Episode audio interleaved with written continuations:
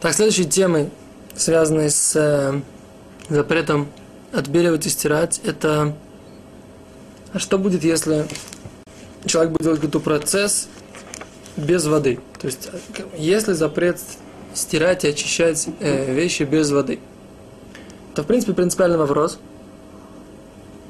Опять же, связанный с э, всякими э, проблемами, которые появляются в шаббат. Например, упал на, на пиджак, упал какой-то кусок еды, какая-то что-то, кормили ребенка, так сказать, упала какая-то картошка или что такое, упала, лежит.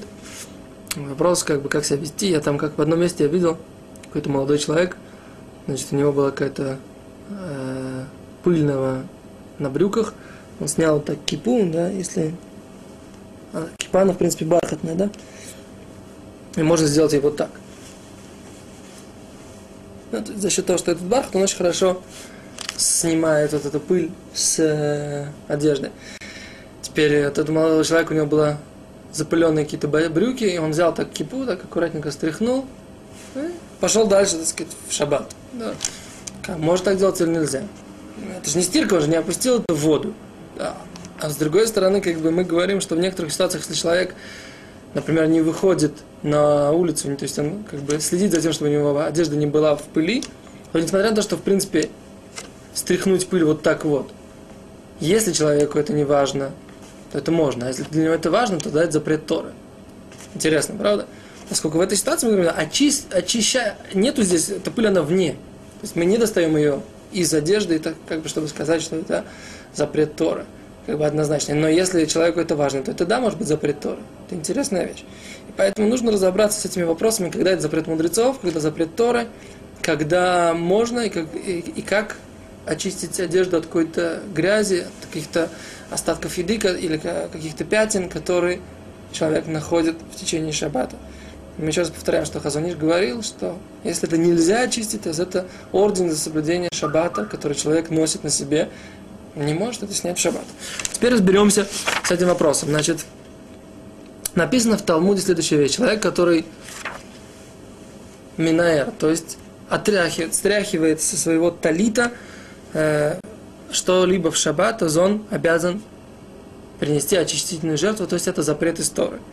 О чем там говорится? Э, значит, есть, как бы, в принципе, возможность, что на нем есть э, какая-то таль, а может быть на нем есть какая-то пыль, таль это в смысле роса, то есть, да, или какая-то пыль, и каким образом, если, в, в случае, если этот талит, то есть это одежда, это пиджак, он черный, новый, и человек следит за тем, чтобы он хорошо выглядел, то всякое вот это отряхание является просто встряхнуть, это является для него как бы таким действием, которое сохраняет свежесть этой одежды, это, то, это уже запрещено Торой. Если же он, так сказать, ему совершенно не важно, как выглядит эта одежда, но сейчас ему, да, нужно это отряхнуть. Например, он обычно выходит э, как бы ну, немножко, например, я обычно беру своего ребенка вот так вот на руки, да, несмотря на то, что он немного, немного может э, при этом испачкать мне как бы полы пиджака, да, но все равно делать нечего, все равно нужно куда-то ребенка нести, например, быстро с ним дойти там куда-то там от места до места э, в шаббат, Нужно заметить, что у нас в городе есть очень хороший руф, поэтому нет проблемы переносить э, ребенка на руках в шаббат. Я не говорю в всех ситуациях, когда нет такой возможности, тогда нужно идти с ребенком за ручку. И какие, как себя вести в этой ситуации, это отдельный разговор. Нужно посвятить этому не один урок. Так вот, эм, в этой ситуации мне, например, не важно, что у меня небольшое пятнышко на этом пиджаке, и я возьму, так сказать, сейчас я да хочу это отряхнуть. То, возможно, это можно, э, но, с другой стороны, как бы написано в Алохе, что лучше как бы не пачкать, как бы не создавать ситуацию, когда нужно будет очищать одежду в шаббат.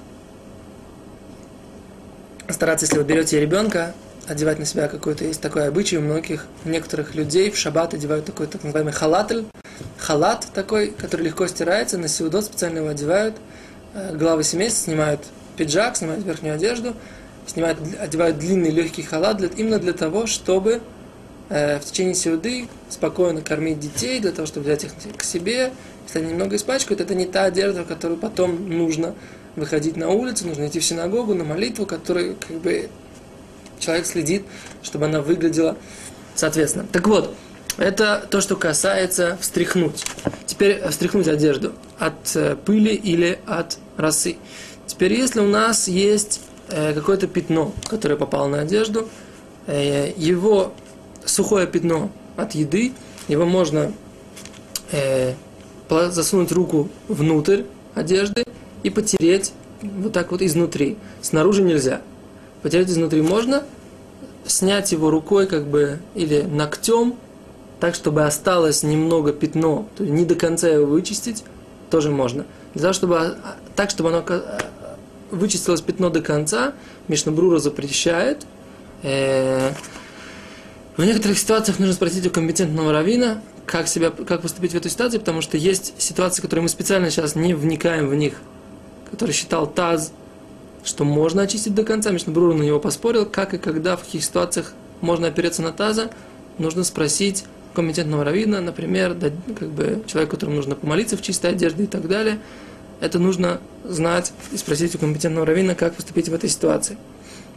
Это если есть что-то на одежде. Теперь, если эм, то же самое, как бы, это еда, если есть, опять же, грязь, можно ее, как мы говорили уже с ботинок, то снять ножом аккуратненько, либо изнутри, опять же, руку, изнутри потереть, да, и тогда у нас получается э, то, это то, что можно сделать, как можно очистить в шаббат пятна, которые появились на одежде, опять же, по мнению Мишнабрура, для того, до, до, до состояния, чтобы они полностью пятно сошло. Теперь есть еще интересный вопрос, как бы говорит в Талмуде описано, что можно потереть какую-то одежду, одну часть об другую, и она из-за этого выглядит лучше, становится э, чище, как бы ее чистота начинает более быть заметной.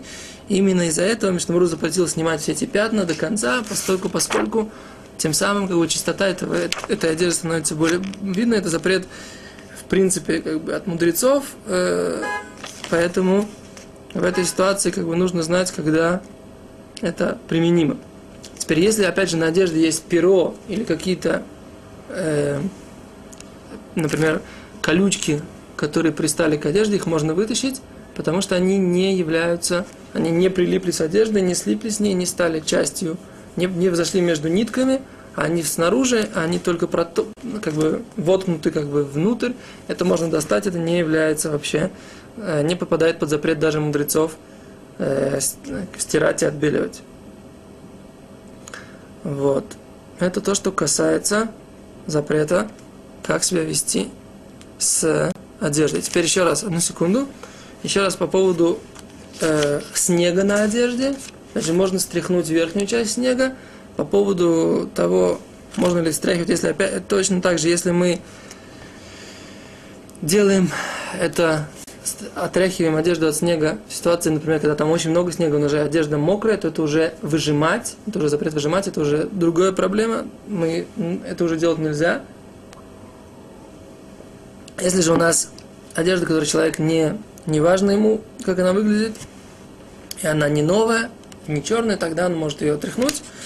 Это, э, это можно, но опять же нужно, так сказать, четко знать и четко проучить всю эту ситуацию, как бы, как это разграничивается. Э, и поэтому мы советуем в этих ситуациях как бы лучше посмотреть в книгу и разобраться самим. В рамках нашего урока мы не можем, так сказать, как бы, по крайней мере, в данный момент дать все протим, все детали на эту тему. Спасибо, до свидания.